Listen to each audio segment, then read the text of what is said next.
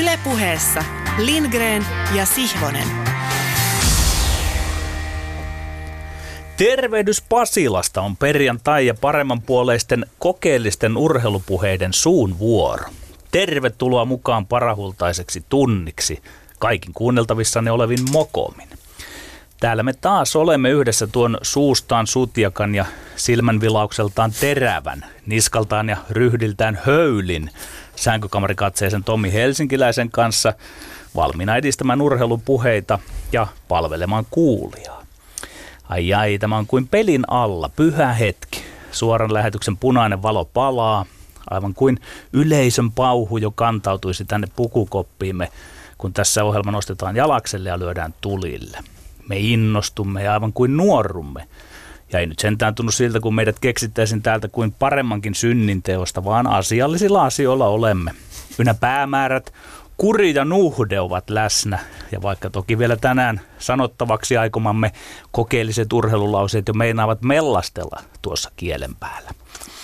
Vieraksemme olemme pyytäneet ja onneksemme saaneet. Mitenhän minä esittelisin hänet? Suomen kielen taitaja, puheviestinnän ammattilainen, Yleisradion TV-kuuluttaja ja tämänkertaisen ohjelman pitimiksi ennen muuta Fudismutsi.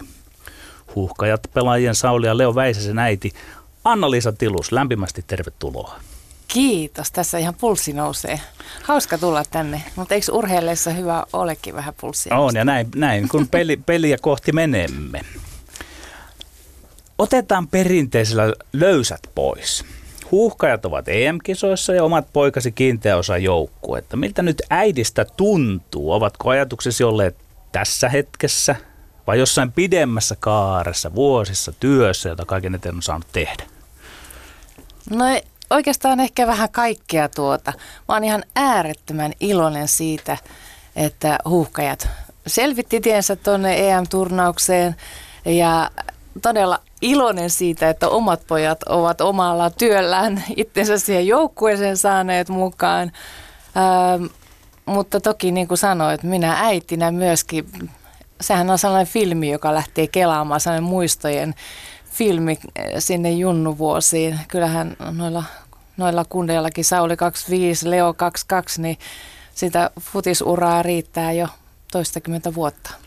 Kiitos, me palaamme sinuun ja noihin muistoihin aivan pian. Ennen kuin päästän tuosta tuon julkisen ja tilansa täyttävän miehen Lindgrenin ääneen, puhun hieman hänestä ja hänen kovasti kaivatuista mielipiteistään tässä huuhkajat huuman tiimellyksessä. Kollegani Lindgren oli vastannut Hesarin politiikan talouden toimituksen esimies Jussi Pulliaisen puheluun. Pullisen. Pullisen. Jussi Pullisen puheluun. Lindgrenin kommentit sitten elävöittivät ja syvensivät Pullisen viime sunnuntain politiikkasivujen esseitä otsikolla Jalkapallohuuma eroaa suomalaisten erinomaisuutta korostavasta urheilupaatoksesta. Esse on erinomainen ja oikein karvasteleekin, että miksi urheilusta niin usein parhaiten kirjoittavat muiden kuin urheilutoimitusten toimittajat. No yhtä kaikki. Pullinen näkee, että eteenpäin on menty vanhasta Paavo Nurmen ajan 1970-luvun ja vielä leijonakin aiemmin vaivanneesta hartaasta urheilun nationalismista. Siteeraan tekstin loppua. Sitaatti. Toisaalla taas kansallisaate nähdään Ranskan vallankumouksen henkisenä avoimena projektina, joka kutsuu muita mukaan. Jalkapalloilun ympärille kiertyvä kansallisaatio on enemmän sukua tälle avoimemmalle nationalismille. Sitaatti kiinni. Lindgren vuodostaan toteaa esseessä, sitaatti, tuntuu tosi luontevalta, että on oman maan puolella, mutta sen ei haluaisi tapahtumaan vain ylemmyyden tunnon kautta. Ja hän lisää, että Nationalismin pitäisikin jalkapallossa olla leikittelevää ja avarakatseista. Sitaatti kiinni. Ja Pullinen vielä kirittää. Sitaatti. Huuhkajat tunnelmiin heittäydytään siis osin karnevalistisella mielellä, mutta kuitenkin tosissaan. Ja sitaatti kiinni. Viisaita puheita molemmilta, vaan koska minullakin on oma vartevuuteni näissä asioissa, hieman lisään puita uuniin, en kummoisella oivalluksella, mutta hieman sittenkin. Tämä uusi aikahan on urheilupatriotismia korkeimmin ylävivahteen. Urheilupatriotti ajattelee, että kaikki ovat tervetulleita mukaan, kunhan tunnistetaan ja tunnustetaan meidän oma tapamme tehdä urheilua. Tähän urheilupatriotismiinhan tämän studion entinen todellinen kurko ja ylivertainen intellektuelli vertaistensa intellektuellin joukossa Markus Leikola tuli viitanneeksi mainiolla Facebook-päivityksellään, joka kuuluu Tommi, sopiiko, että siirrän luennan ja sanelun sinulle, koska ranskani on yhä hieman kesannolla?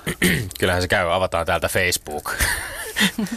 Lukas Radecki, Glenn Kamara, Robin Lood, Rasmus Schüller, Tim Sparv, Simon Skrab, Fredrik Jensen. Je suis uhkaja, je suis finlandais. Je suis pas geenitesti tai elovena nimi. Kiitos Tommi. Vaan tässä meidän joukkue. Niin, niin. Niin, vaan tässä meidän joukkueessa me. Siinäkin on miehiä monialta. Yksi stadista ja toinen Isokyrön Lehmäjoen peräkylältä. Me olemme Lindgren ja Sihvonen. Kyllä, tässä oikein meinas, meinas lähteä laukalle jo ennen kuin oma vuoro tuli. Äh, onko oikeas, Petteri, jos, jos kun puhut urheilupatriotismista, niin se paino on ikään kuin enemmän sillä urheilulla? On. Sanalla kyllä, urheilupatriotismi, niin, tuntuu, että eikä niin. urheilupatriotismi. Kyllä. Joo, kyllä. Joo. Mielenkiintoista, mielenkiintoista. Ö, oli hauska, kiinnostava keskustelu Jussi Pullisen kanssa. Hän yllätti minut ennen huhkajien ottelua tosiaan viime viikolla ja, ja juteltiin tästä aiheesta puolisen tuntia puhelimessa, joka sitten oli omaltakin osalta kiteytynyt pariin, pariin sitaattiin Hesarin jutussa, Hesarin esseessä, jota pidin itsekin hyvin ansiokkaana, en oman osanottoni vuoksi, vaan ylipäänsä aiheen kannalta. Tätä pohdittiin mielenkiintoisella tavalla myös muun muassa silloin, kun Ranskan, Ranska voitti jalkapallon maailmanmestaruuden, koska aika paljon käytiin keskustelua kansainvälisestikin siitä, että voittiko jalkapallon MM-kisat Ranska vai Afrikka. Ja, ja, ja tässä oli monen, monenlaista pohdintaa siitä. Daily Shown mm. mainio juontaja Trevor Noah muun muassa jotenkin puolusti sitä näkemystä, että, että ehkäpä kaikkien tai lukuisten Ranskan maajoukkueen pelaajien afrikkalaiset juuret huomioiden on ihan oikeutettua myöskin sanoa, että Afrikka voitti MM-kisat, kun taas sitten ranskalaisesta näkökulmasta, nationalistisesta näkökulmasta ajatellaan, että kaikkialta tulleet, muualta tulleet, juurensa ympäri maailmaa levittävät Ranskan maajoukkojen pelaajat ovat kuitenkin ensisijaisesti ranskalaisia. Ja he ovat kaikki, he kuuluvat kaikki siihen Ranskan maajoukkoeseen. Tätä pohdintaa voisi käydä vaikka kuinka pitkään ja, ja se on äärimmäisen kiinnostava aihe. Mutta koska tämä on oma ainutkertainen mahdollisuuteni kommentoida vielä viime perjantai-illan tapahtumia radiossa, niin mä en yksinkertaisesti voi jättää sitä käyttämättä. Sallikaa siis pieni fiilistely. Mä en mielestäni ole hirveän hyvä tallentamaan muistiini oman elämän tällaisia merkittäviä hetkiä, enkä, enkä oikein usko edes ihmisen muistiin sellaisena valokuvien tai videokuvan tarkkuudella toimivana arkistona. Ää, mutta muutamia aika tarkkoja kuvia on futiksen parista oman äh, futisfaniuden ajalta, viime vuosikymmenten ajalta. Muistan tarkalleen kesäkuun kuudennen päivän Olympiastadionilla 2007, jolloin seurasin Eteläkaarteen puolella Suomen ja Belgian välistä ottelua tätä kuuluisaa Bubihuuhkajan keskeyttämää ottelua, jonka toisella puoliskolla taas sai todistaa maalin takaa Aleksei Jeremenko juniorin upeaa ylänurkkamaalia. Suomihan kaatoi silloin Belgian 2-0 ja Bubi kaatoi kaikki keskeyttämällä ottelun noin 6-7 minuutiksi muistaakseni. Ää, muistan vuotta aiemmin siitä takaperin, jos mennään kesään 2006, onnen hetket, jota minut, minulle itselleni tuottivat jalkapallon MM-kisoissa muun muassa Pirlon, Tottin, Del Pieron, Grosson, Cannavaron ja Buffonin tähdittämä Italian maajoukkueen joukkue, jota olin ehtinyt 20 vuoden ajan fanittaa arvokisoista toiseen koskaan palkintoa saamatta, joka sitten näissä kisoissa lopulta Saksassa kaatoi isäntämaan Saksan välierissä jatkoajalla ja lopulta Ranskan viidellä täydellisellä rangaistuspotkulla finaalissa. Mä muistan marraskuun lopun 2014 ja HJK on viimeisen kotiottelun Eurooppa-liigan lohkovaiheessa Pohjoismaista, Pohjoismaista suurseuraa FC Kööpenhaminaa vasta, jonka lisäajalla Makumba Kanji puski upean voittomaalin, vaan muutama minuutti sen jälkeen, kun Köpis oli masentavasti ehtinyt tasoittaa pelin ja kuitenkin sitten HJK onnistui kääntämään se vielä voitokseen. Mä muistan sen kannattajapäädyssä räjähtäneen riemun hyytävässä marraskuun illassa. Ja senkin, että siinä joukkueessa myöskin pelasivat muun muassa Robin Lood – ja Rasmus Schüller, nykyiset huuhkajien ja ö, molemmat itse asiassa myöskin MLS-seura Minnesotan miehet. Ja aion todella vaalia viime perjantain muistikuvia tältä samalta futistadionilta Töölössä, kun koko 10 000 päinen yleisö yhtyi lauluun huuhkajien kaataessa ammattimaisesti ennakkosuosikkina Liechtensteinin, kuten sen pitikin. Koko pelin ajan oli oikeastaan aika luottavainen olo, että tämä yli sadan vuoden odotus tai 80 kuinka monen vuoden, jos mistä lähtee liikkeelle. Mutta siis voi sanoa hyvin, että jopa toista sataa vuotta kestänyt Suomen futiksen odotus tulisi päättymään. Ja lopulta sitten loppuvihellyksen soidessa me itse seisoin siellä katsomassa aika onnellisena ja katselin muiden juhlintaa. Tyynenä, tyytyväisenä, tyhjänäkin. Halailin ystäviäni, katselin muiden juhlintaa vähän pidempään, otin muutaman valokuvan, iloitsin tämän ainutlaatuisen joukkueen pelaajien puolesta. Ja mä olin ajatellut, tämän että et tunteet tulisi vyörymään yli, yli vielä voimakkaammin. Jostain syystä ei sitten lopulta sisällä kauheasti kuohunut. Tämä kokemus vastaa aikaisempiakin tällaisen futisfanin onnenhetkiä. Ne ei oikeastaan roihua kauhean voimakkaasti ainakaan minussa. Ei läheskään sellaisella voimalla kuin pitkään jäytävät pettymyksen kokemukset. Mä olin iloinen, mä nautin, mutta ei tiennyt mieli huutaa, teki mieli nyökytellä. Ja tämä on tietysti luonnekysymys. Ja lopulta nyökyttelin tieni ulos stadionilta läpi Helsingin keskustaa, kävelin kohkotti kauppatoria ja kattelin sitten samalla ottelun maalit ja loppuhetket vielä Ville Kuusisen selostamasta TV-lähetyksestä. Ja sitten silloin jossain siellä Finlandia-talon kohdilla tyyneys sai väistyä ja kyyneleet alkoi tulla silmiin. Eikä, eikä ne niinkään tullut itseni tai oman onneni takia, vaan ne tuli oikeastaan ajatellessa omaa isääni, joka kuoli vajaat kaksi vuotta sitten 72 vuoden ikäisenä ja olisin niin kovasti halunnut jakaa tämän fotiskokemuksen Fajan kanssa. Mutta hän ei sitä enää ollut jakamassa, joten lausuin mielessäni pari sanaa sinne jonnekin ja pohdiskelin, että olisiko isäni tälläkin kertaa vastannut luettelemalla Hangon IKon 60-luvun tähtipelaajien nimiä. Sen saman Hikkenin joukkue, joka kuuluisasti kaatoi Suomen miesten maajoukkueen näytösottelussa ja niin edelleen ja niin edelleen. Luultavasti olisi. Kaikki tämän maan futismiehet ja naiset eivät ehtineet tätä iloa kokea ja varmasti monella oli silloin viime perjantaina mielessään omat läheiset tai Aulis Rytkönen tai Pertti Alaja tai Jukka Virtanen tai Ville Lyytikäinen tai joku muu, jonka olisi toivonut tämän riemun hetken todistavan. Me, jotka olimme onnekkaita ollessamme täällä ensimmäistä kertaa – tätä hetkeä varten, niin voimme vain toivoa, että sama meno jatkuu tulevissakin karsinnoissa niin huuhkajilla kuin helmareilla tästä eteenpäin kovalla prosentilla. Vähintään joka toisiin kisoihin olisi mm.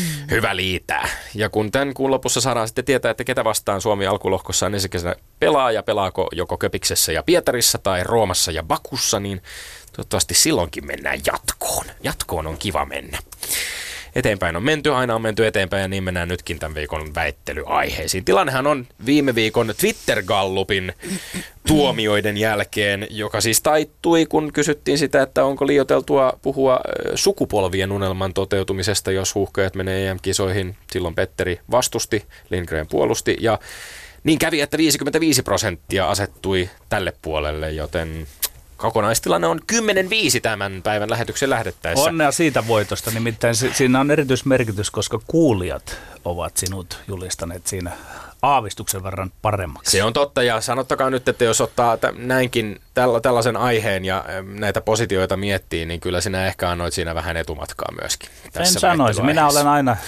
rehdisti sitä mieltä, mitä olen. En anna etumatkaa. Koska... No, peli näytti, mitä peli näytti ja siihen tyydymme. Joka tapauksessa tämän viikon väittelyaiheet ovat seuraavanlaiset. Yksi, kun Suomen miesten jalkapallomaajoukkue varmisti paikan EM lopputurnaukseen voitolla Liechtensteinista, sadat ihmiset juoksivat ottelun päätyttyä Töölön jalkapallostadionin nurmelle.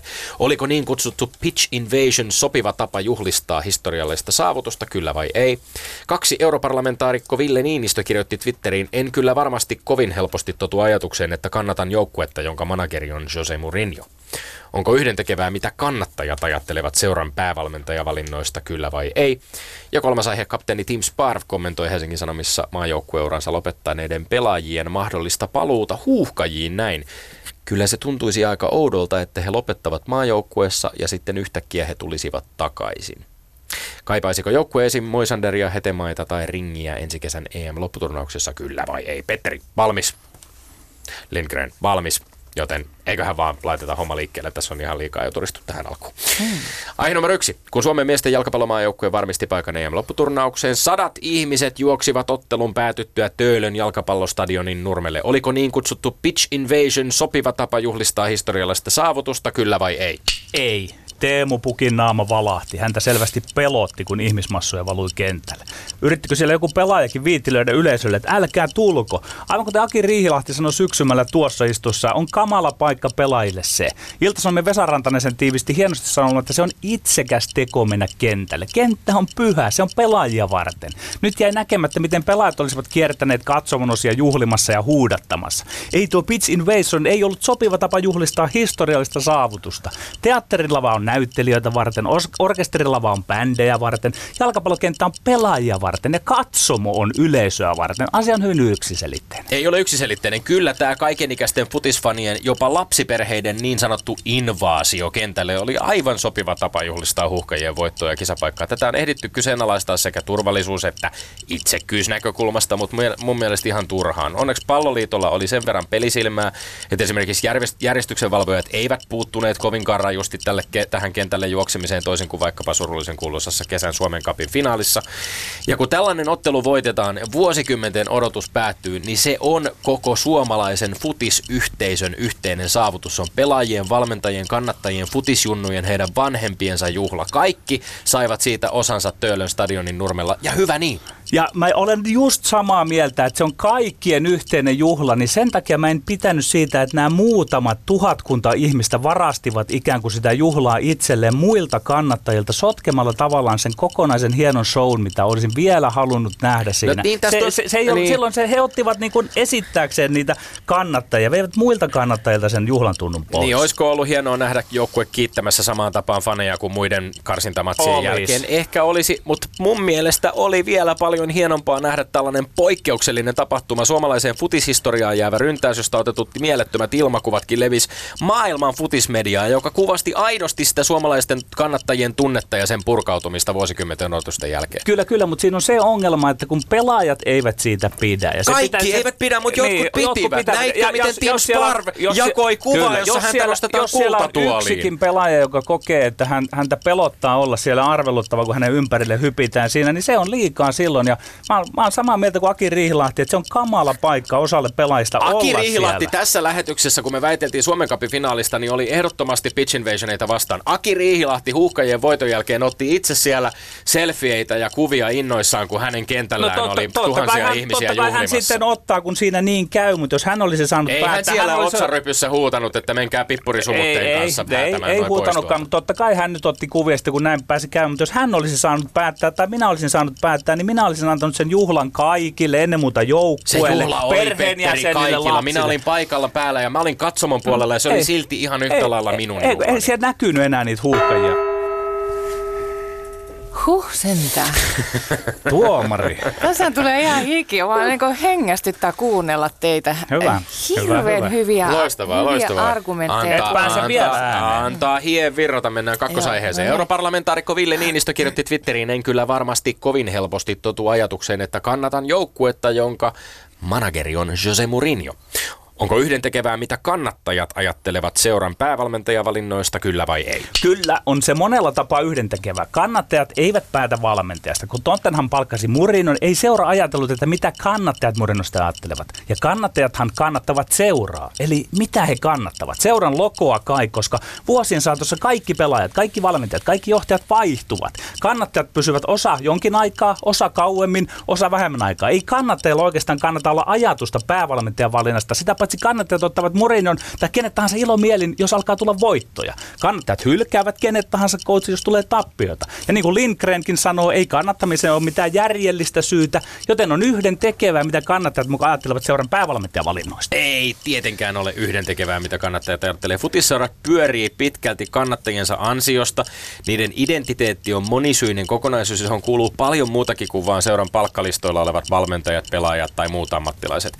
Tottenhamin päätös antaa kenkää viime keväänä joukkueen mestarien liigan finaaliin valmentaneelle Maurizio Pochettinolle, joka on monen arvion mukaan yksi futismaailman tämän hetken parhaista valmentajista, on hyvin outo. Ja vielä oudompi on Jose Mourinho rekrytointi Pochettinon tilalle. Spurs-kannattajien keskuudessa on takulla niin massiivinen epäluulo tätä palkkausta kohtaan, tätä rekrytointia kohtaan, että lähtökohdat kurssin kääntämiselle Mourinholla on tosi huonot. Tällä on väliä ja se tullaan näkemään ja kuulemaan myös uudella stadionilla raikuvinan puuauksina, jos ei tulosta ala tulla todella pian asiaan. Kerro nyt Tommi, että miten ne lähtökohdat kurssin kääntämiselle siitä muuttuu niin kuin yhtään mihin, mitä ne fanit nyt ajattelee siellä sitten. Että eihän se siihen peliin vaikuta nyt. Ja mä en edes ymmärrä, että miksi he vastustavat Mourinhoa? Miksi toi on Ei ole, varmaankaan, ei ole varmaankaan mikään ihanteellinen tilanne, jos sosiaalisen median ja, ja jos tässä galluppeja laitettaisiin pystyyn Tottenham Sinä yliarvioit nyt fanien tämmöistä, niin kuin, no. Reakti, reaktio on ollut, siis mä oon kuunnellut aika monia futispodcasteja tällä viikolla, jossa futisfanit sekä futistoimittajat on reagoinut Pochettinon potkuihin ja Mourinhon palkkaamiseen. Mä voin tehdä näistä reaktioista sulle Petteri yhteenvedon. Se kuuluu, se kuuluu, se kuuluu suunnilleen näin. Mm. Ei, ei, herra Jumala, ei. Tommi, sinä Tässä sanoit, että se on outo valinta, niin miksi Murinon valinta on outo valinta? No siis se- hänhän on huikea coachi. Pistää hä- asiat hänellä- kuntoon ja saa Tottenhamin voittamaan. Hänellä on arvatenkin. kiistattomat ansionsa Joo, futisvalmentajana, mutta hänen esimerkiksi edellinen pesti Manchester Unitedissa ei antanut viitteitä siitä, että hän välttämättä olisi tässä ajassa enää kiinni ihan samalla tavalla kuin Ei, monet, ei, toi, monet toi, toi, nuoremmat- toi on nyt, ei, ei, ei jalkapallo Eikä- niin äkkiä muutu tässä nyt parissa kolmessa Lisäksi- vuodessa, että yhtäkkiä lisä- hänen oppinsa olisivat vanhentuneet. Ei, no se, se, voi olla, se voi pitää paikkansa ja on todella mielenkiintoista nähdä, että jo, johtuiko se mi, tapa, millä hän valmensi Manchester Unitedissa pelaajista vai johtuuko se hänestä itsestään. Mutta siis mä- mun mielestä tässä on niinku laitettu ensinnäkin Pochettinon niskoille aivan liikaa. No se on eri asia, ja ei sitä tästä siitäkään väitellä. Ei, mutta tietysti sillä on merkitystä. Herra Jumala, siellä on uusi stadion, ja jos kannattajakunta jo lähtökohtaisesti reagoi kielteisesti tähän uuteen valmentajan palkkaukseen, niin kyllä mä luulen, Mut että siellä seuraa vähän outo reaktio, odottaa, että se on outo se reaktio reaktio on. rakkaalta omalta seuralta, koska ainahan valm... Kolme. Kapteeni Tim Sparv kommentoi Helsingin Sanomissa maajoukkueuransa lopettaneiden pelaajien mahdollista paluuta huuhkajiin näin. Kyllä se tuntuisi aika oudolta, että he lopettavat maajoukkueessa ja sitten yhtäkkiä he tulisivat takaisin. Kaipaisiko joukkue esim. Moisanderia, Petemaita tai Ringiä ensi kesän EM-lopputurnauksessa, kyllä vai ei? Kyllä, kaipaisi. En sano, että suoraan kaipaisi aloituskokoonpanoa, mutta 23 pelaajan rinkiin kyllä. Eikä se, että he ovat lopettaneet jossain kohtaa maajoukkueessa, estä heitä palaamasta maajoukkueeseen. Lopetushetken tilanne oli eri, mikä se on nyt. Eikä maajoukkue ole mikään kaikki pelaa, että ne pelaajat, jotka pelasivat huuhkajat kisoihin, olisivat lainausmerkissä oikeutettuja pelaamaan EM-kisoissa. Vaan Kanervan tulee koota paras mahdollinen pelaajisto jalkeille, tietysti. Sitä paitsi aikoinaan Moisander, Hetema ja Ring ovat vuodattaneet hikeä ja verta maajoukkueen puolesta. Mä pidän erikoisena kapteeni Sparvin lausuntoa. Lausunto oli suorastaan epäammattimainen. Ajatellaan tilannetta, että Markku Kanerva valitseekin tuon kolmikon tai osan siitä. Ja sitten sitä istutaan samassa pukuhuoneessa Sparvin kanssa. Mutta ei hätää. Mä uskon, että Markku Kanerva ottaa tarvittaessa kolmikon ja kapteenin avoimen palaverin. jossa Sovitaan, että yhdessä mennään ja parhaalla mahdollisella kokoonpanolla. Ei, ei kaipaa. Ja mä sanon tämän silläkin uhalla, että on aiemmin saattanut lausua julkisesti toisin. Niklas Moisander, Perparim Hetemäi, Alexander Ring on taidoltaan futajia, jotka mahtuisivat Suomen maajoukkueen rosteriin. Ei välttämättä avaukseen, mutta ehdottomasti laajempaa kokoonpanoa. Joka ikinen heistä. Ja silti on kuunneltava ennen kaikkea kapteenia. Jos joukkueen pelaaji- pelaajistoa johtava Tim Sparv sanoo, että näiden pelaajien paluu tuntuisi oudolta, se on hänen mielipiteensä. Nyt yhtäkkiä, kun joukkue on ilman heidän panostaan selvittänyt tiensä EM-lopputurnaukseen näissä karsinnoissa, niin se varmasti kertoo siitä, mitä mieltä joukkueessa ollaan. Futisjoukkueen yhteishenki ja dynamiikka on herkkää hommaa ja yksikin tällainen niin sanotulta eläkkeeltä palaava pelaaja voisi aiheuttaa vahinkoa tälle huuhkajien poikkeuksellisen hienolle yhteishengille. Ja sen takia mä pitäisin oven heiltä suljettuna. Piste. minä en pitäisi suljettuna ja olen samaa mieltä Tommi, että kapteenia pitää kuunnella, mutta kapteeni teki ehkä, myönnätkö edes sen, että teki pienen virheen, kun meni julkisesti näin linjaamaan. Tämä keskustelu olisi pitänyt ehkä käydä kapteeni ja Kanervan välillä ja niin edelleen. Nyt, nyt ollaan aika hankalassa tilanteessa. Siinä on pikkusen niin puu ja kuoren välissä nyt Kanervakin. Ja sitten minä vielä alleviivaan sitä, että ottaisin parhaan mahdollisen joukkueen eremenkoineen päivinen, koska siellä pelataan voitosta siellä EM-kisoissa. Äh, niin, äh, mä sanoisin, että ainoastaan ehkä Moisander olisi vakavasti harkitsemisen arvoinen tämmöinen niin selkeä vahvistus puolustukseen loukkaantumisten varalta, mutta hänenkin kohdalla voi kysyä, että onko tämmöisen entisen kapteenin mahdollista tulla sitten mukaan joukkueeseen, jossa hän olisi ehkä penkillä varamiehenä, joka ei enää johda joukkuetta. Plus nykyisestä kapteenista Tim Sparvista ja hänen kommenteista sanoisin, että ei Tim Sparv olisi tätä asiaa lähtenyt kommentoimaan, jos ei hänellä jonkinlainen niin kuin oikeutus tai lupa niin, siihen niin, olisi minä, ollut minä, Minäkin toivon näin, että hänellä on vähän kättä pidempään. Muuten tämä vaikuttaa vähän semmoiselle kummalliselle spekulatiiviselle jutulle. Mutta hyvä kun sanoit, että ottaisit edes Moisanderin siinä, nimittäin lähestyt sitä, että kyllä kai aina paras mahdollinen joukkue pitää ottaa, koska siellä kun aletaan pelaamaan voitosta, niin se meitä kiinnostaa, että joukkue on iskukykyinen. Joukkue on iskukykyinen, mutta kyllähän joukkuepelaamisessa on enemmästä kyse, Petteri, kuin yksilöistä Totta. tai yksittäisistä On pelaajista, joiden taidot on kyllä, mitä on. Et, kyllä. et, et näissä karsinnoissa Markku Kanerva on nimenomaan tämän joukkueen saanut pelaamaan niin hyvin kuin se on pelannut. Kyllä, ja hän Nyt sai sitä siis- joukkue... Oli, olipa hyvä aihe. Huokaukset perään. Vasta ja päästiin sitten, lämmittämään. sitten, sitten päästetään aivan sekunnin kuluttua ääneen päivän tuomarimme. Ylepuheessa Lindgren ja Sihvonen. Täällä huokailee väittelijät, täällä huokailee tuomari. Anna-Liisa Tilus nyt... Ihan mahdotonta. No niin, no mahdotonta tai ei, niin tehtävä on mikä tehtävä on. Ja, ja, ja tasapeli ei käy. Joo, nyt täytyy heti sanoa, että ihan mukavaa, että teillä on tällainen reilu metri toistenne välissä, koska täällä kädet heilu sen verran, että jos teillä olisi ollut joku nyrkkeilyhanskat kädessä, niin olisi tullut vammoja. Ihailtavaa väittelyä, Kiitos. kyllä. Joo, näähän on... äh, Mulle tulee semmoinen niinku fiilis tässä, että pitääkö mun niinku oma mielipiteeni kertoa. Ja Ei se- välttämättä, se- ei välttämättä, se ei ole sinänsä Ei. väittelyn tuomaroinnin kannalta oleellista, retoriikka, mutta, retoriikka. mutta oman, Aivan, mielipiteen, joo. oman mielipiteen saa totta kai jokaisessa aiheessa Ja saa julki. vastoin omaa mielipidettä sitten niin kuin tuomita silti. Myös näin. Joo, kyllä. Kaikki on mahdollista tuomarille. Joo, no hei, pitch invasion. Mm. Joo, mä olin paikalla. Ähm, Ryntäsitkö? en. Enkä minä. Mä jäin sinne mm. nyökyttelemään katsomoon. Otin sen kuvan, jossa ne tuhannet, tuhannet siellä kentällä olivat. Äh, pieni kuusivuotias tyttären poikani kävi siellä heiluttamassa iloisesti, turvallisesti lippua. Äh, se oli hyvin suomalainen pitch invasion. Mm. Turvallinen ja niin kuin sanoitte, ensimmäistä kertaa.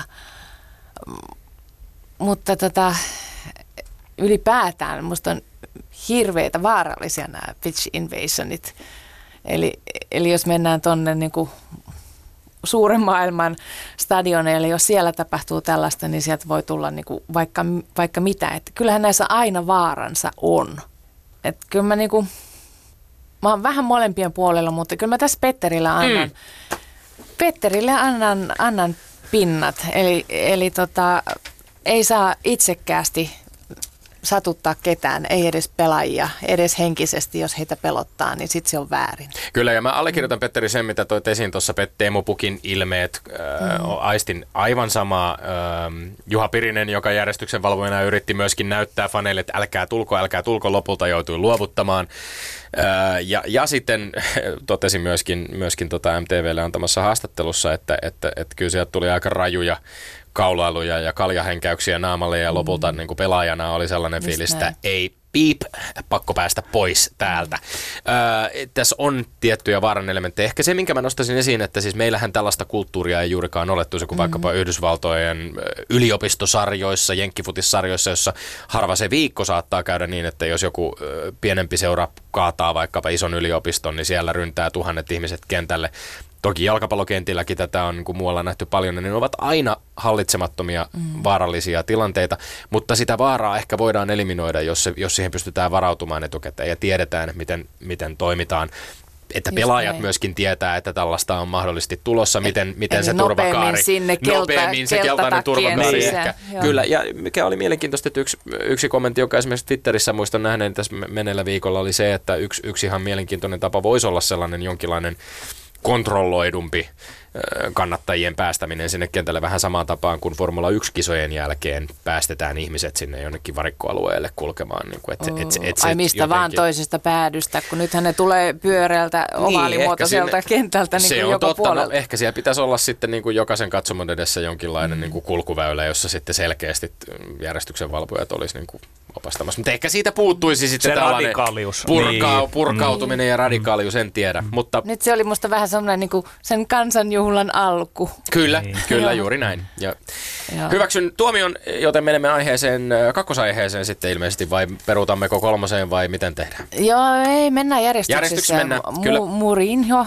Mourinhon palkkaus on kovasti herättänyt kommentteja. on vai? Joo, okei. Okay. Joo. Tässäkin oli vähän sellainen, että Tommi, sä oot, niin kuin elät tätä päivää enemmän. Eli mihin, mihin suuntaan tämä kaikki on mennyt, myös täällä Suomessa. Eli sitä, että tämä on niin kuin yhteisöllistä toimintaa, jossa ei ole pelkkä joukkue, ei ole pelkkä seura, johto, joka päättää näistä asioista, vaan että otetaan mukaan kannattajat, otetaan mukaan perheet, kaikki päättämään asioita, mutta mutta kyllä mä vähän sitä mieltä on, että liian monta lusikkaa tulee siihen soppaan, jos kaikki fanitkin päästetään päättämään. Eli kyllä musta niin kuin enemmän on tämän niin kuin seuran asia päättää, kuka valmentaja on. et, fanit sitten tykkää tai ei tykkää. Mutta hei, sitoutuneet fanithan kannattavat joukkuetta vaikka missä johdossa, vaikka, vaikka voittoputkessa tai häviössä. Eli tota, iloisempaahan se on voittaa, iloisempaahan se on saada sinne hyvä valmentaja, joka, joka muokkaa joukkueesta voittavan joukkueen. Uh, mutta tota, se, ei ole, se ei ole fanien päätettävissä. Petterille pointti. No niin, kyllä, kyllä. Mm, Sori. ei, ei mitään, ei tässä pyydellä anteeksi, se on, se on, se on juuri näin. Mm. Öö, joo, mielenkiintoinen ratkaisu Tottenhamilta. Itse tunnen jo jonkin verran Spurs-faneja täällä Suomessa ja öö, varmaan hekin joutuvat jollain tavalla nielemään ylpeytensä ja antamaan Jose Mourinholle mahdollisuuden. Eihän toki aidoilla tosi kannattajilla mitään muutakaan vaihtoehtoa ole. Mutta aika paljon on kommentoitu sitä, että, että mielenkiintoista on tämä seurajohtamisen kulttuuri myöskin tilanteessa tosiaan, jossa jossa Pochettinon lähdöstä spekuloitiin jo ennen tämän kauden alkua. No hän on kuitenkin nyt sitten joukkuetta valmentanut ja, ja kaikki ei ole mennyt putkeen ja ehkä, ehkä siellä kulisseissa on tapahtunut jotain sellaista, josta julkisuudessakaan välttämättä ei tiedetä. Joukkue ei mm. ole välttämättä hänen alaisuudessa sitoutunut. On jännä nähdä, että sitoutuvatko nyt sitten Jose Mourinhon alaisuudessa. Jose Mourinho ja Mauricio Pochettino ilmeisesti ovat hyviä ystäviä myöskin keskenään, mikä tuo tähän oman jännän vivahteensa. Mutta eikö tämän, niin kuin, tämän toimimisen, ei-toimimisen taustalla. Minusta on mielenkiintoista tämä, että mikä saa aikaan sen sitoutumisen. Se henkilökemiakko se on pelaajan, valmentajan välillä vai mikä, joka saa, mm. joka saa sen toimimaan? Kyllä, kyllä. Saanko hieman haastatella tuomari? Ää, miten Annalisa Tilus sinulla, onko sydän aina niin kuin kannattajan näkökulmasta siirtynyt sinne, mihin pojat ovat menneet pelaamaan vai onko, oletko sinä saanut siitä irrotettua sitä? Arvatinkin aina kannatat sitä joukkuetta seuraa, missä pojat pelaavat? No kyllä mä aina seuraan sitä, mutta kyllä mä edelleen äh, seuraan esimerkiksi Ropsi, Ropsin tuloksia, Eli jotain pelejä. on jäänyt sinne. jää Joo, joku kyllä. jälki. Mm. Joo, jää aina kyllä. joku jälki. Näin on. Loistavaa, hyvä. Mutta menemme kolmanteen aiheeseen, jotta saadaan tämä tuomariosuus pakettiin ja päästään mm. varsinaiseen haastatteluun. Tim Sparvin kommentit Huhhuh, niin sanotusta joo. paluumuuttajahuhkajista. Tämähän oli mielenkiintoista. Mahdollisista sellaisista. Kukaanhan heistä ei ole ilmaissut minkäänlaista haluta, ha, haluaan vielä välttämättä ei. edes palata, että tämä on kaikki spekulointi. Mutta to, toki kapteeni on puhunut mm. niin sanotusti, että he olitte vähän samaa mieltä tässä niin. loppujen lopuksi. Mm. Eli, eli ideaali on se, että saadaan kisoihin paras mahdollinen joukkue, sillä hetkellä paras mahdollinen joukkue. Mutta mutta kyllä mä melkein annan nyt Tomille tästä, tästä pisteet, koska tota, onhan se näin, että nämä kyseiset pelaajat ovat itse ilmoittaneet, että he ovat lopettaneet. Niin onko se ihan jees, että sieltä sitten tulee ketä tahansa, että no niin nyt kun sinne ovi aukesi, niin nyt mä voisin tulla takaisin. Niin ja he lähtivät aikoinaan niin. ehkä vähän semmoisessa jännissä tunnelmissa, että kun se maajoukkue Kukin ei tavallaan, kukin niin. ehkä syistään mm. myöskin. Siis mä luulen, että ringin kohdalla esimerkiksi saattoi olla mm. se ehkä sitten MLSään siirtyminen Amerikan tietysti ne matkustusvälit ja, ja, ja ehkä osittain joo. myöskin sitten seuran halu siinä, että oli nostettu myöskin tämä esiin esimerkiksi, että tietyt hänen sopimuksensa ja hänen, hänen tota palkkauksensa tilanne varmaan niin kuin parani aika nopeasti sen jälkeen, kun, kun oli, oli sulkenut oven maajoukkueelta tässä tuli siis niin sanottu kavennuslaukaus, joka tuli, ei enää, enää johtanut kuitenkaan. Eikä ollut säälipiste, vaan kyllä sinä sen ihan Mutta se, väittelit itse. Mehän, mehän me sen tiedämme, että välttämättä jos, jos väist, onnistuu väistämään 3-0 tappiot, niin se voi olla hyvä sitten kauden päätteeksi. Mutta tämä kaventaa meidän kokonaistilanteeksi 10-6. Kyllä kunnes kat, äh, seuraajat, katsojat, kuulijat ovat puhe- puhuneet. Katsojat eivät enää, eikä kuulijat eivät enää Sinun voi tähän yli vaikuttaa. Sinun yli ei kukaan mene. Okay, kiitos. kiitos tuomaroinnista tällä viikolla Anna-Liisa Tilus. Kiitos. Ylepuheessa Lindgren ja Sihvonen. Nopea yhteenveto siitä, kenestä puhutaan, kun puhutaan Annalisa Tiluksen kahdesta maajoukkoissa pelaavasta pojasta. 25-vuotias Sauli Väisänen, jonka ensimmäinen junioriseura oli FC Jokerit, joka pelasi juniorina myös Allianssissa PK35, HJKssa ja Hongassa. Pelaa tällä hetkellä Italian toisessa korkeimmalla sarjatasolla Serie b Kievo Veronan riveissä. samassa Serie Asta viime kauden päätteeksi pudonneessa seurassa, jossa ex-maajoukkueen mies Parim Hetemaa, joka mm. tässä jo mainittiin, ehti pelata kahdeksan vuoden ajan ennen kuin siirtyi Beneventoon. Saulin tilillä on kuluvalta kaudelta seitsemän täyttä 90 minuuttista Serie Aassa. Spalin riveissä. Sa- Sauli ehti pelata kaudella 2017-2018 yhteensä seitsemän ottelua ja hänestä tuli silloin vasta kymmenes suomalainen, joka oli tuolloin pelannut Italian pääsarjassa koskaan. Ähm, viime kauden ajalta lainapestissä Serie B-seura Crotoneen keskuspolustajalle kertyi yhteensä 26 ottelua ja 2166 minuuttia. Mm. Ennen tätä siirtoa Italiaan Sauli Väisänen ehti tulla tutuksi Suomessa FC Hongan ja Helsingin IFK-riveistä sekä Ruotsin pääsarjassa Alsveskanissa tukholmalaisseura AIKssa. Ähm, ei pelannut peliäkään U15-U19 poikamaajoukkueessa, ponnisti maajoukkuepelaajaksi vasta U20 ja U21 joukkueisiin. Pelasi ensimmäisen aamaottelunsa lokakuussa 2016 hyvin ikimuistoisessa MM-karsintaottelussa Islantia vastaan avauksessa. Silloin kolmen topparin linjassa Niklas Moisander ja Paulus Arajuuren kanssa ottelussa, jonka Suomi hävisi loppuhetkien kyseenalaisella maalilla, joka muistetaan myöskin aika lisää hyvin tästä Roman, niin lisää ja lisäajalla ja, ja muistetaan myöskin tästä Roman Jeremenkon doping-kärystä. Ää, Näissä EM-karsinoissa Sauli oli kentällä viidessä ottelussa ja penkillä yhtä monessa. Ja sitten hänen pikkuveljensä 22-vuotias Leo Väisänen Käpylän pallon eli Käpan kasvatti, joka pelaa tällä hetkellä Hollannin toiseksi korkeimmalla sarjatasolla Erste Divisiessä Den Boschin riveissä, mihin reitti vei Veikkausliigan HJK ja Rovaniemen palloseuran kautta missä Leo ehti pelata melkein kahden kauden ajan siis Ropsissa. Hollannin, pääsarja, äh, Hollannin, Hollannin, äh, Hollannissa otteluita on kertynyt tällä kaudella 12 minuuttia, 1060 ja kaksi maalia. Leo Väisäsen pelaajaura maajoukkueessa alkoi U17 ikäryhmässä ensimmäinen miesten maaottelu tuli 11. kesäkuuta tätä kuluvaa vuotta, jossa minuutteja vaihdosta sisään tullessa tuli neljä. Mm. Vierasottelussa Liechtensteinia vastaan EM-karsinat kuluivat siis enimmäkseen, enimmäkseen penkillä lukunottamatta viimeistä Kreikka-peliä, jossa siis molemmille veljiksille tuli täysi 90. Yes.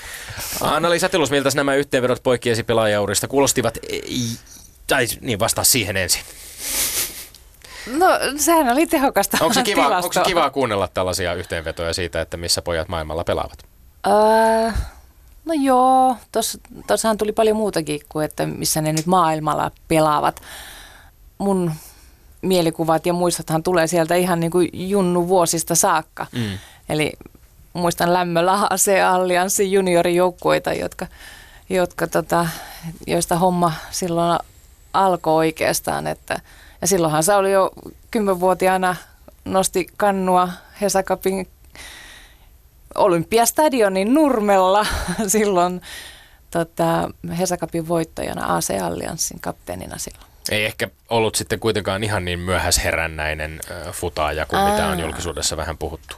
Joo, ei. Eli tosiaan niin kuin, kyllähän silloin junnuvuosina oli ihan tämmöinen luottopakki jo silloin, mutta sitten tapahtui asioita niin kuin nuoren kasvavan lapsen nuoren kehityksen saattaa tapahtua, että ei tullut pituutta, kokoa tarpeeksi. Se on yllättävänkin iso, iso tekijä oli ainakin siihen aikaan junnu joukkueessa. Sitten tulee pahan aikaan joku loukkaantuminen, se pudottaa helposti jostain tietystä, tietystä piirisarja kokoonpanosta tai, ja, ja sieltä en mä tiedä, onko se myöhäisherännäisyyttä. No jos tätä kuluvaa historiallista viikkoa mietitään, niin siis tässä oli tosiaan tämä valtavan iso karsintaottelu Liechtensteinia vastaan ja kisapaikan varmistuminen, mutta sitä Sauli ja Leo Väisänen seurasivat mm. penkin puolelta.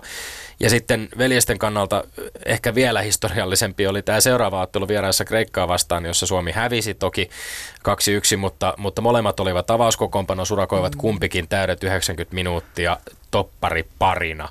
On nähty historian aikana paljon veljespareja futiksessa, on nähty maajoukkuetasolla meilläkin Jeremenkot, on nähty Lipposet ja Tauriaiset, meillä on muita futis, futisveljespareja, Radetskit ovat yksi näistä, nämä Moisanderit, maailmalla Charltonit, Laudrupit, Kuumanit, Deborit ja Nevillet, mutta aika harvoin kuitenkaan samaan aikaan kentällä ja, ja mm. edellisen kerran Suomessa näin tapahtui lokakuussa 2012, kun Aleksei Jeremenko junior ja Roman Jeremenko pelasivat silloin Suomen avauksessa emme karsintaottelussa Georgia vastaan, mutta oliko tämä Kreikka-ottelu niin teidän perheelle vielä ehkä isompi juttu? Arvaa, oliko vaikea olla hiljaa, koska se oli vihjas mulle tuosta jo niin kuin päivää pari aikaisemmin. Niin, niin tota, äh, olihan se ihan mieletön juttu. Kenelle tahansa vanhemmalle on niin kuin huippu hienoa nähdä, kuulla elää se, kun lapset pääsee toteuttamaan unelmia. Ja tämä on ollut varmaan, mä tiedän, niin kuin kundit ovat itsekin sanoneet, niin heille semmoinen yksi lapsuuden iso haave, että joskus vielä maajoukkuessa toppari pari Väisänen Väisänen. Kuinka tarkasti tuli seurattua? Montako syöttöä meni jalasta jalaan veljeltä veljelle? En Ei ihan näin laskenut. Mä en ole koskaan ollut tämmöinen Excel-pirkko, joo.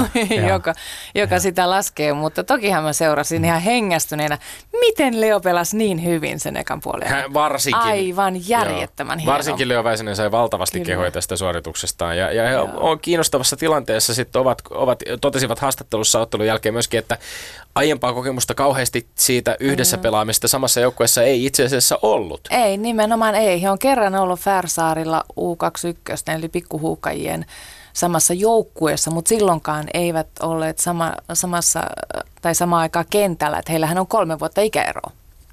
Kyllä.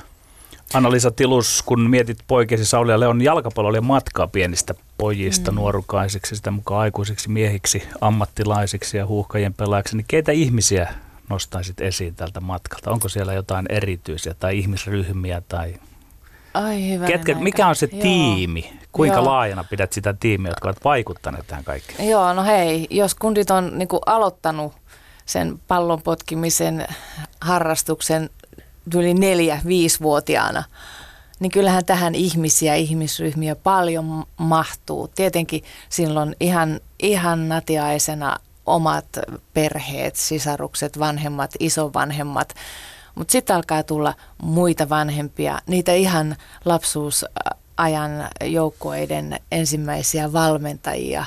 Varmaan kunditkin muistaa edelleen lämmöllä. Ja, ja sitten taas niin kuin, eri, eri seurat, yhteisöt. Kyllä minusta niin tämmöinen yhteisöllisyys on musta edelleen hu- huimaa. Mä luulen, että jos sä kysyisit meidän kundeilta, niin valmentajien lisäksi tulee myöskin ne lapsuusajan vanhat pelikaverit. Eli Jo- ne eivät ole häipyneet mihinkään. ei mihinkään, riippumatta siitä, pelaako edelleen joku vai ei. Eli kun tullaan ulkomailta, niin edelleen ne vanhat kaverit kasaa ja sitten vietetään aikaa yhdessä. Ja sama meillä vanhemmilla. Mulla on edelleen futismotsi-ystäviä, joiden kanssa me tavataan, jaetaan elämää hyvin moneltakin saralta. Ne on alkanut nämä ystävyyssuhteet sieltä jostain kaukaa. Ja toki Lyytikäisen Ville, joka tässä jo mainittiin, niin isolla, isolla sydämellä on ollut varmasti vaikuttamassa siihen, että, että tota, molemmat kundit lähti aikanaan niin kuin seura liiga, kotimaan liigaa ja sitten Sauli myöskin AIK Ruotsiin. Mm. Niin, tässä on, varmaan liikutaan tässä nyt vähän, vähän tämän nykyisen maajoukkueen ja, ja poikien sit tämänhetkisen uratilanteen ja sitten toisaalta tämän koko urakehityksen ja pelaajapolun välillä ö, ristiin rastiin. Ö, ö, juniorityön futisvaikuttaja, juristi, futisvalmentaja Erkko Meri twiittasi 14. marraskuuta ennen tätä Liechtenstein-ottelua näin. On takapihalle rakennettuja maaleja, pitkiä automatkoja mm. aamutreeneihin, ihmisiä, jotka ovat rohkaiseet, valmentajia, jotka ovat vetäneet ekstra treenejä, ystäviä, jotka ovat lähteneet kentälle. Asia, joka unohtuu usein, huhkajat tarinaa ei olisi ilman tärkeitä mahdollistajia. Joo. Ö, Sinä, Sauli ja Leo Väisäsen isä, te kuulutte totta kai hyvin konkreettisesti näihin mahdollistajiin. Olette mahdollistaneet kahden maajoukkuepelaajan saapumisen tähän maailmaan ja sitten tietysti myöhemmin urakehityksen futis, futiksen parissa. Mutta onko, miss, missä vaiheessa tavallaan niin tajusit, että, että nämä kaksi poikaa ovat ihan, ihan aidosti tekemässä sellaista futisuraa, joka voi kansallisella tasolla johtaa ihan sinne huipulle asti? Kyllähän mä edelleen vähän nipistelen itteeni, että miten tässä nyt näin kävi. E, Eli niin kuin, että et se lähti sieltä junnu, junnu vuosista, jolloin harrastettiin vaan, joo, kyllähän silloin kymmenvuotiaana käytiin ulkomailla, aseallianssi kävi Itävallassa menestyksekkäästi Moilasen johdolla pelaamassa turnauksia, mutta kyllähän tämä niin kuin varmaan semmoiseksi ammattimaisemmaksi mun mielessä muuttu ehkä siinä vaiheessa, kun lähdettiin niin kuin liikatasolla pelaamaan kotimaan liikaa. Silloin, kun kundit alkoi saada palkkaa siitä ja sitten etenkin, kun he lähti ulkomaille. Eli he elävät sillä, että saavat toteuttaa näitä unelmiaan ja edelleen potkia sitä palloa. Millainen perhe te olitte? Oliko kuitenkin sillä lailla, että sinä olit luomassa sellaisia olosuhteita, että siitä on ponnistettavissa myös sitten ihan huippuammattilaiseksi asti? Vai tehtiinkö vain ja katsottiin ja odotettiin? Minkälainen futismutsi sinä siinä mielessä olit? Öö, kyllä mulla on niinku annettava pojot tässä koko meidän perheelle. Kyllähän se on niinku koko perheen asia. Se logistinen jär, systeemi, että millä saadaan niinku lapset pisteestä A pisteeseen B välillä tuntuu, että, että kun mä töistä lähin neljältä, niin mä istuin kahdeksaan saakka pelkästään autossa ajamassa kehää e- eri puolilla Helsinkiä. Se oli ihan lottovoitto, jos kundeilla oli samana iltana samassa hallissa treenit samaan aikaan. Tytär ratsasti toisaalla Espoossa. Kaikkea piti kuljettaa, hakea. Tämä logistinen asia on iso, iso juttu, mutta äh, edelleen vastaan tuohon, että kyllä minä äitinä varmasti on ollut semmoinen aktiivinen osallistuja. Ja on semmoinen sanonta, että äh, niin kuin futis vanhempien rooli on tämä kuljeta kustanna kannusta. Ja kyllähän kaikki nämä, nämä tekijät täytyy olla ja siihen tarvitaan koko perhettä. Mutta mun osuus on varmasti ollut sitä, että pesin niitä pyykkejä. Vieläkin muistan, miltä se kumirouhe näyttää pyykkikorissa. Jopa lakanoissa välillä tuntuu siltä. ruokailun, siitä piti yrittää rakentaa jo silloin niin kuin mahdollisimman monipuolista. Se on vaikeaa, kun toinen tykkää vain edämistä ja toinen syö, syö emmentalia ja toinen syö lihaa ja toinen haluaa kalaa. Eli niin kuin vaikeita asioita, mutta, mutta siitä huolimatta niin tämmöinen ihan perus perushuolto, ravinto, uni, huolehtia siitä, että nyt jätkät nukkumaan, onko läksyt tehty. Kaikki, kaikki tällainen asia, niin kuin, ne kuuluu kaikki siihen koko settiin. Elettiinkö siinä kuitenkin jalkapallon ehdoilla? En mä noin sanoisi. Ei se ollut. Se oli lapsena harrastus. Kyllä se oli sellaista kokonaisvaltaista hommaa. Eli just niin kuin mä sanoin. Öö, me haluttiin, että lapset saa olla lapsia, nuoria, harrastaa sitä, mitä ne haluaa, missä ne kokee olevansa onnellisia ja motivoituneita, mutta kyllä meillä pidettiin tärkeänä myöskin, että koulu hoidetaan ja nukutaan hyvin ja syödään hyvin.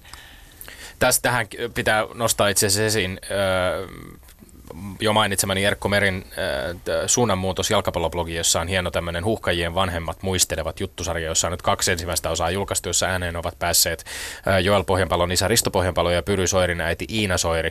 Ja Risto Pohjanpalo nostaa, nost, niin kyllä, nostaa, äh, Risto Pohjanpalo nostaa esimerkiksi esiin Jollen nuoruusvuodet, Joel Pohjanpalon nuoruusvuodet, jolloin, jolloin hän kävi äh, 14-15-vuotiaana Pohjois-Haagassa koulua ja lähti aikaisin aamulla busseilla äh, Ruoholahdesta Taliin, jossa oli koulun aamutreenit ja sitten aamutreenin jälkeen koulupäivä ja illalla yhdet treenit ja sitten tehtiin välissä läksyjä ja totes, toteaa niin, että et, et, tota, Jolle lähti treeniin melkein joka päivä aamu seitsemältä ja palasi kotiin ilta yhdeksältä lähes kolmen vuoden ajan ja sanoo näin, muistan kun. Jolle siirtyi myöhemmin treenaamaan HJK äijiin, se oli kuin lastenleikkiä tähän verrattuna. Mm. Tämähän on tavallaan mielenkiintoinen ajatus, että silloin nuoruudessa, kun pitää tasapainolla nimenomaan harrastusten ja koulunkäynnin ja kaiken välillä, mm. niin silloinhan se vasta niin kuin rankkaa se homma monelle on onkin. Aivan, ja silloin siinä vaiheessa näistä lapsista, nuorista kasvaa niitä urheilijoita. Niitä vastuuntuntoisia nuoria ihmisiä, jotka sitten pystyy, niinku, pystyy just tämän aikatauluttamisen tekemään, että kaikki asiat hoituu ja tasapaino säilyy tässä elämässä. Yle puhe. Tekee mieli palata vielä veljeksiin. Mä katsoin mielenkiinnolla, kun he kommentoivat tämän Kreikka-ottelun jälkeen TV-haastattelussa tosiaan toistensa pelaamista ja, ja sitä, mitä merkitsi heille olla samaan aikaan kentällä. Ja muista myöskin, kun käytiin Petterin kanssa haastattelemassa Joel Pohjanpaloa kalastajatorpalla ja sitten sen haastattelun jälkeen, kun menimme siihen hotellin aulaan, niin, niin veljekset istuivat vierekkäin hotellin aulassa sohvalla ja katsoivat tennistä muuten. ja, ja tota, vaikutelma ehkä on se, että isoveli, vähän ekstrovertimpi kaveri, pikkuveli, mm. hieman vakavampi ilmeinen, vähän hiljaisempi. Hauska kaveri kuitenkin. Ha, huumorintajua löytyy. Tässä on juustomieltymysten eroista myöskin jo, jo kuultu, mutta, mutta millaisia pelaajia, kerro nyt vähän vielä äidin näkökulmasta, millaisia pelaajia nämä aamaan joukkueen nuoret topparit ovat, ehkä fyysisiltä tai henkisiltä ominaisuuksiltaan? Ja vaikuttaako se, että minkälaisia he olivat niin kuin pikkupoikina persoonalta, niin oletko näkevinä, että heistä tuli urheilijana myös sellaisia? Ehkä toimii jotain tämän tyylistä. Ai kauheasti. Nyt, nyt jos mun pitää sanoa, että kumpi on pallollisesti taitavampi Ei tai... väliä. Ei, ei, ei, ei, ei. vaan, vaan nimenomaan Ei. ehkä sitä heidän persoonallisuuttaan Joo, no niin kuin sanoit, Sauli on verbaalisempi ja niin kuin hyvin taitava sanan, sanankäyttäjä, mutta Leo on aina ollut hiljaisempi. Ää, mutta hänellä erittäin hyvä nokkela huumorintaju ja tota, osaa sivaltaa aika mainiosti myös veljelleen. Ja tota, kyllä mä näkisin, että se mikä heitä yhdistää on se niin kuin veljellinen toistensa komppaaminen, kannustaminen ja siitä tulee se hyvä yhteys veljesten välillä myöskin. Et terveisiä vaan Kanermalle rohkea temppu pistää Oletettavasti ovat huonekavereita myöskin pelireissuilla, vai ovatko? Ei Tiedätkö? aina ovat olleet, okay. mutta käsittääkseni nyt olivat tällä reissulla. Mutta tosiaan joo, terveisiä vaan Kanervalle, että uskalsi kokeilla tätä veljekset toppariparjasen. Miten tämä kolmen vuoden ikäero sieltä alusta asti usein käy niin, että vanhempi veli ikään kuin raivaa tietä ja siellä suojissa on helppo sitten kasvaa? Vai olivatko he tämmöinen erittäin kilpailullinen veljespari? Mm. Mitä se oli? Kolme vuotta on yhtäältä paljon ja yhtäältä toisaalta aika vähäkin. Että Joo, no jos ajattelee, Mikä se dynamiikka on? jos ajattelee futista, niin kyllähän se on käytännössäkin niin, että mä oon sanonut, että Leo aloitti kirjekurssina tämän futiksen. Eli oli aina mukana treeneissä. En mä voinut sitä naperoa jättää kotiin, kun me vietiin Sauli-treeneihin. Eli hän istui siellä ja katteli ja katteli ja katteli ja katteli. Ei suostunut lähteen potkiin kenenkään vanhemman kanssa palloa, vaan vasta sitten, kun pääsi itse joukkueeseen aloitti tämän uransa. Mutta joo, niin kuin sanoit, katsovat tennistä jossain tai jotain, jotain ihan muuta urheilulajia. Ne on niin kuin, ne on yleisurheilijoita tämän urheilun suhteen. Eli kaikki urheilu kiinnostaa. Ja hyvin mielellään varmaan myöskin väittelevät, kannattavat ehkä eri futisjengejä, joukkueita. Ää, se on vähän tämmöistä, joo, se on kilpailullista, mutta se on niinku semmoista toverillista myöskin, veljellistä kannustamista ja kisaamista. Ja voivat, Sa- niin. niin. voivat maajoukkueessa kilpailla myöskin mm. samasta pelipaikasta, ovat molemmat keskuspuolustajia ja voi mm. olla tietysti niin kuin tilanne, että, että vain toinen väisäsistä pelaa. No, Miten Leo- he suhtautuvat tähän tilanteeseen? Leohan on tähän mennessä vaan katellut Saulia kentällä, mutta nyt pääsi sinne itse ja en mä usko, niin kuin Sauli on itse sanonut häneltä tätä kysyttäessä, että, että no kenelle sen mieluummin soisi kuin veljelleen sen pelipaikan. Eli en usko, että siitä mitään pahaa verta syntyisi. No minkälaisia yhteisöjä ne oli, missä sinä olit yhtenä futisäitinä siellä mukana? Niihin joskus liitetään tällaista äh, hyvää yhteishenkeä, joskus niihin liitetään sellaista, että myös siellä tavallaan kilpaillaan, koska ne pojat kilpailevat mahdollisesti kentällä samoista pelipaikoista. Minkälaisena paikkana sinä sen koit? Yhteisöllisenä. Kyllä mä sen, sen koin niin hyvänen aika. Mehän ollaan oltu, mä muistan jostain Eerikkilästä futisturnauksen, jossa kahvilaa henkilökunta, me oltiin kundien pelipaidat päällä, mehän oltiin valmiita lähteä vaikka kentälle, jos siellä tarvittaisiin pelaajia lisää. Tai, tai tota, yksi Elinalle terveisiä, keittiö, kouluttaja, opettaja, taituri. Me tehtiin isot annokset ruokaa, ruokittiin hyvänen aika koko turnausväki siellä, eli kaikki oli mukana missä, missä tehtävässä vaan. Mä olin yllättäen siellä hyvin usein myöskin äänessä ja kertomassa tuloksia, kuuluttelemassa ö, asioita. Eli, eli tota, Ei ole Ää. jäänyt mitään semmoista, että sie- siellä olisi ollut myös tämmöistä kilpailua, tai että se, oli enemmän yhteen hiilen puhelta, puhaltamista, vai? Joo, enemmän mä kallistun, kallistun tuohon tolle kannalle, että se oli yhteen hiileen puhalt- puhaltamista. Eihän me, meillä ollut edes aikaa olla kateellisia toisille, koska piti huolehtia kaikesta tästä muusta oheistarjonnasta ja huolosta. No mitä äiti ajattelee, että saako se lapsena olla kilpailullista, saisiko se olla vielä kilpailullisempaa, vai pitäisikö se olla niin, että peliaika jaetaan tasan? Että kaikki pelaa. Niin. Kellotetaan, että kaksi ja puoli minuuttia. Onko tolle sellaistakin ja- ollut? On, sellaistakin on ollut ja on nähty. Öö, no, mun lapsistani nämä kaksi on ollut hyvin kilpailullista ihan, ihan niin kuin alusta saakka. Kyllä mä muistan tarhamatkoilla, kun siellä, siellä Isometsä ja Myllylä hiihti kilpaa ja kumpi voitti ja kundes vaankin taisi tulla siihen taistoon mukaan. että niin kuin aina käytiin jostain kilpailua, hyvänen aika, oli kyse sitten lihapullien syömisestä tai, tai mistä tahansa, niin aina saatiin se kilpailu aikaan.